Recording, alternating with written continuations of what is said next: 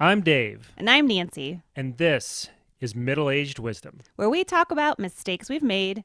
Lessons we've learned. And sharing things we think are super cool. so you can get closer to living your best life.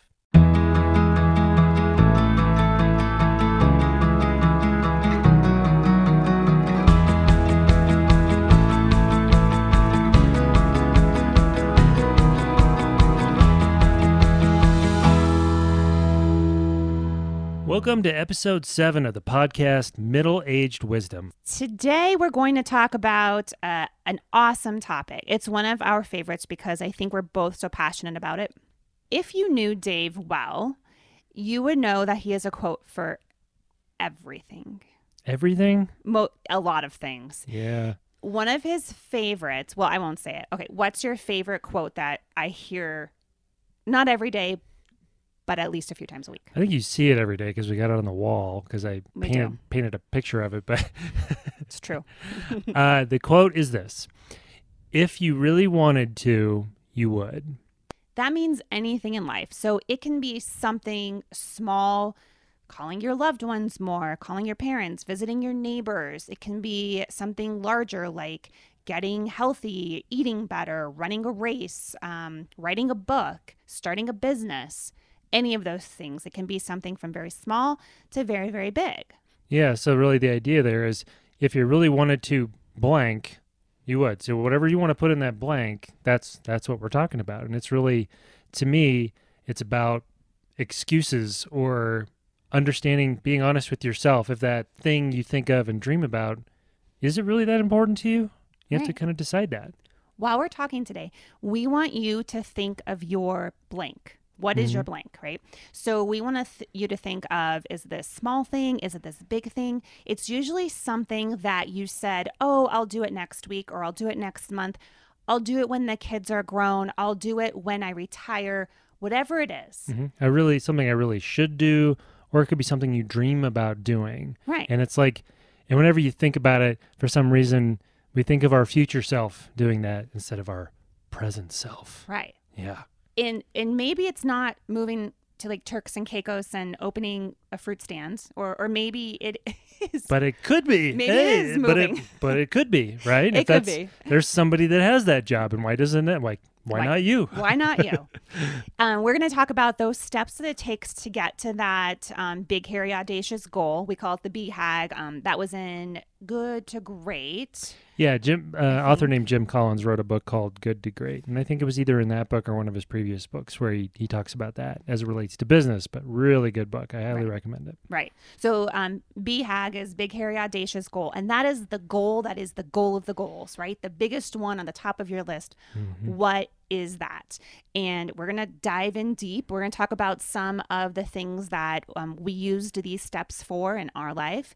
And then we'll kind of um, dial it back to you and we'll see how um, we can maybe give you some tips and tricks to get to your BHAG or at least a goal that you're trying to attain. So, Dave, what would be um, your if you really wanted to, you would. What was what was your thing in your life? Yeah, I mean, I have a I have a few of them, but if I had to pick one, and it's really this quote, reading it one day was really what put me over the top to actually follow through and do this thing, and it was that I wrote a book. I wrote a book, and I decided for myself, do I really want to? and Right. Yeah. Well, how many years? It, this did not happen overnight, right? None of these things that are worth it Mhm. happen overnight. mhm. How long did it take you to write the book? Uh, eh, from the the time that the idea first popped in my brain to where it was actually a published thing, paperback sitting in my hand Mhm. that I could hold, uh, four years. It's a long time, right? It was forever. It takes so like just think about that for a minute. Four Yeah. years. So I mean that's forty to forty four. That's forty four to forty eight. That's 40 that's a long time, It right? was, yeah. and it takes so much perseverance i'm sure i remember times when you were really like ugh hmm you know?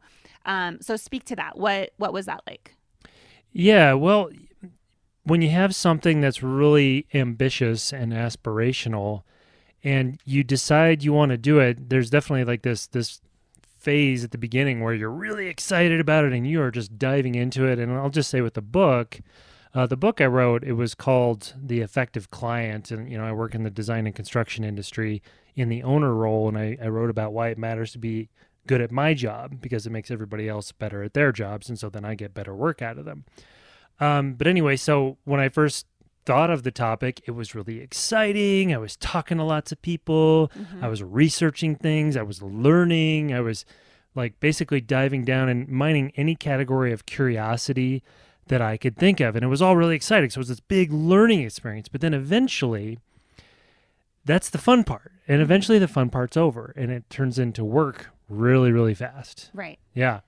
And then from that point, then you kind of feel like you get in this low spot. Like, should I keep going? Should I quit? Mhm. Um, is it worth it? Um, Mhm. Do I really need to do this? You know, Mhm. you kind of start talking yourself out of it, probably, right? Like Mhm. almost like this negativity sets in, and you just don't know if you should continue it or not. yeah like why am i doing this and i i guess for me i kind of went back to one the the reason for writing the book one was partially it was kind of two reasons. One was i kind of wanted to see if i could do it. You know it was like a personal challenge.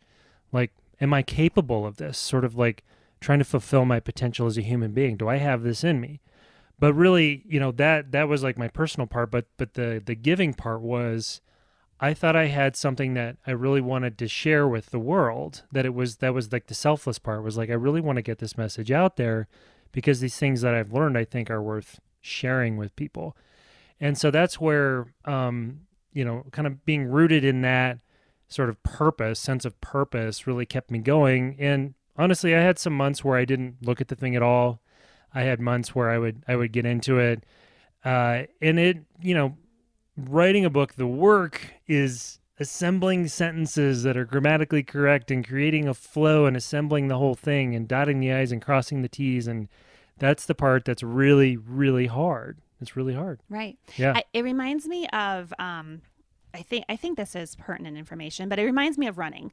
So when you're running and like you get to a certain point, it becomes um, you get excited and like it's the beginning stages, and you're like, I'm gonna run and I'm gonna get to this goal, and you kind of keep going. like we're talking about getting off the couch from six months and then starting to run. Right. Yeah. And like you kind of get excited for it, and then you realize how hard it is Yeah. to get going again, and Yeah. you're like, mm, I don't even, should I keep doing this? Yeah. And there is a point when the momentum kicks in and, Mhm. and you start getting better and better. And that's kind of like when you get maybe three quarters of the way down the book, right? Yeah. You're like, I'm almost there. Like, I almost got it. I get to pick out the cover soon and I get to um, design it and put my picture on the back, you know, and then I get to get out to the world and then get to hear people's opinions about it and, Yeah. you know, all these like fulfilling things at the end. Yeah, you kind of get over this hump eventually, but you, there's that period of these doldrums that are inevitable as as sort of the work sets in, the uncertainty of it sets in. Is this is this really worth doing? Is this going to amount to anything? And if you just fight through it, because so many people will give up at that stage with Right. whatever it might be. They say that all the time. I think I've written um, Instagram post about this, Mhm. just how what what did Mark Cuban say? One percent of the people. It, it's why it differentiates the high achievers from the not, Mm. because um, only one percent will fight through that piece. Yeah, the doldrums. It's kind of like with uh, with podcasting, which we'll come back to in a minute. But the one real quick thing I want to say is that there are lots and lots of podcasts out there, and the reality is most of them don't get past episode seven. And Right. here we are at number seven, and we gotta. This is our promise to keep going to get past the doldrums. Yeah. Right, exactly. And, and that's the thing is that sometimes you just need that, you need the momentum to kind of keep you going. And service, I think, comes into it too, because when you have the root of what you're doing as service, it makes it so much easier to pursue it, Mhm. right? When it's self, um, self fulfilling, I guess Self-serving. self-serving Mhm. it, it doesn't give you it, it's almost like not enough but when you know that you're helping somebody it almost gives you the drive and the momentum to keep going and that's the part that i love about it Um, Yeah, it's kind of like with this podcast. The the things we've learned that we're wanting to share is because of our sense of purpose, right? right Yeah. and that actually that's a good segue because that that would be mine i Mhm. think like if you really wanted to what would you do for me um our first podcast unexpected answers was targeted at our dental patients and they already know me, right? They know our staff, they know my business partner, they know us, right? And so it's almost like this audience where you know they're going to accept you Mhm. because that was our target audience was to help them figure out things and and know what we do in our office and all that kind of stuff. And when we came up with the idea of doing a podcast for people that don't know us, Mhm. um, people that we've never met, people around the world, we thought it was a very daunting thing, but It's more more vulnerable. very vulnerable. hmm This is vulnerable right now. it's very vulnerable. It gets less as you go on. Uh, gets- yeah. it gets to the point Oh, where maybe you don't maybe you don't think about it as much. that sounds dangerous. but for me it was um, it was very fearful it's scary to do that to put yourself out there like that but dave and i have been through so much as business owners and a couple and um, we didn't we never got into this but having our daughter we've had so many trials and tribulations in our lives we wanted people to know that it's okay to make mistakes, but also if they can learn from us, from the mistakes that we made, then that's a great service to people. Mhm. Whether you're um, a dentist or a, a partner to someone or a spouse or whatever it is. Okay, so let me interview you, Nancy. You interviewed me about my book. Yes. Uh, what sort of excuses did you give yourself, or barriers, or steps as you saw them as it relates to starting this podcast? What did you have to kind of overcome mentally? Because, and I'll just say this because this this doing this podcast was Nancy's idea, and she kind of nudged me into. But this she's been the driving force. So what? So what were the steps? but I have to say that he loves it. Number one for me, I know I know this right off the top of my head. It's time. For me, it was time. Right. Yeah, yeah. So you had the goal in your brain, like, wouldn't it be nice someday to do a new podcast? Like in five and- years. Yeah. Oh, maybe someday. Yeah. Right. And we didn't expect it to happen now. And then the quarantine came and the pandemic came. Mhm. And I thought, well, lots of time on my hands. I'm just Well, yeah. making excuses now. Yeah, because your office was closed completely for Right. two months, and not that you weren't doing plenty of things during those two months to kind of figure out how to reopen, but right. But I wasn't doing it 24 hours a day. right. Um, so, so the time mhm. excuse kind of got removed by COVID. Right. So then that wasn't an excuse anymore. Yeah. We had the social pressure too. Um, I know when I was talking to my parents about it, um, they're in their 70s and they they didn't quite get it. You know, like what are you, what are you doing? And you're not doing it for your patients. You're just doing it for the world. I said yes. Yes, I'm putting my message out there to anybody that wants to listen Yeah. to everything we've done wrong and things that we've learned along the way. And he's like, I, I just don't see where people are going to enjoy that. yeah, isn't that interesting? And I think that's something I'd really want people listening to to take away from this is that if you think of something that's like a bigger goal, not just like a smaller thing, but like a big one, you are likely to have to deal with some loved one around you, like or listening to you. anybody. I mean, it could listening be to a you- coworker. Yeah, somebody listening to you talk about it and saying, "Well, why why would you want to do that?" And and people have a way of projecting their thoughts or themselves into your position, and they might think, "Well, why would I want to do that?" But it comes out as like, "Well, why would you want to do that?" Right. Exactly. But then, I mean, my my whole family they listen to us all the time, Yeah, and um and they all love it, and they wait for the next one to come out, and it ended up being something that they did eventually understand, yeah, but in that moment just didn't quite get it. yeah. So it's interesting about these sort of barriers that come up. They could be excuses that you make for yourself. It could be uh, sort of social pressure around you that all kind of chip away at your psychology and your motivation. Yeah. Right. Right. Looking back now on that question that we had you think about in the beginning, what is yours, right? What's your blank? If Mhm. you really wanted to, you would.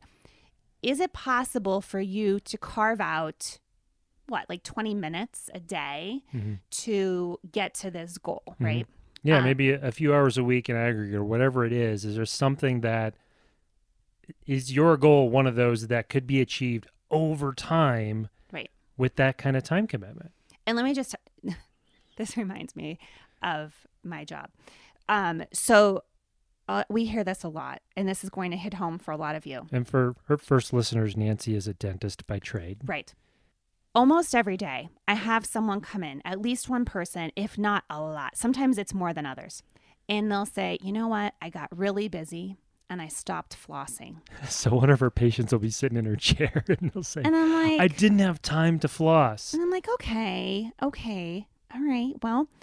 Let's look at this. Um, flossing 90 seconds or so to two minutes if you're really doing a really great job. Yeah. Um, I, get it. Okay, so they don't really want to, right? They don't really want to. And I have an admission for folks, even though I'm married to a dentist, I don't floss that often. Like he never does, and it drives me crazy.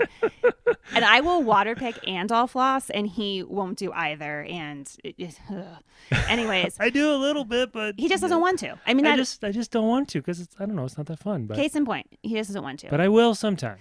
And it's the same thing I think for patients. They, mm-hmm. you know, they just don't want to. It's not fun. It's not. You don't get fresh breath at the end or anything exciting. It's just fighting gum disease. Yeah. That's all. but it's but it's a good example of like somebody making an excuse and they're Right. making time be the excuse and the fact is they really just didn't want to do it. Right. And that could relate to one of your own goals is are you using the time thing as an excuse or do you really just not want to do it whatever that thing is? Right. Yeah. I think an a- I didn't I didn't look this up, but I know average humans um, on social media it equates to hours a day. Like if you add up the time periods, like ten minutes here, ten minutes here, Of people looking at social media? right throughout the day, Mhm. it ends up being hours. So if you just took a snippet of the time on social media, you can probably have enough time to reach your BHAG goal. Yeah, because there's one thing that Nance and I have learned. If there's whatever your highest priorities are, you'll always make time for whatever your high prior- highest priority is Right. in life. Right. And if you take your, first, your your top two or three highest priorities in life, you'll make time for them. Right. And if they're not your highest priority, you won't. I think that this too, this challenge of reaching this BHAG or just reaching whatever goal you have in your head, it's so much easier when you have a partner too. And it doesn't mm-hmm. have to be a spouse because I mean, let's face it, sometimes there's a spouse that's super motivated and then there's this spouse that just isn't. And you don't want to have a- riff because of that, know, but you also don't want to be stopped if you're the motivated one, right? Yeah. Um, and so that can be a friend, it can be a family member, um, it can be a coworker, but find a support group, right? right. like an accountability partner, Mhm. right? And it's so good to have that because I feel like once you write it down and once you tell someone and say it out loud, it's almost like this inner, like innate thought in your brain that it has to come to fruition in some way, shape, or form. And, and part of you is like, well, now I'm going to get asked about it by that other person. I Right. don't want to have have to say like, yeah, I didn't do it. it's it's it's you don't want to let them down and Mm-hmm. it, it's sad because if it was just within yourself you can let yourself down for some reason Yeah. but for some reason you don't want to let someone else down Yeah. um, and that, I think that's just how our human psyche works. But um, it's so much better to just proclaim that to someone and and voice it, so um, it'll be easier to get there.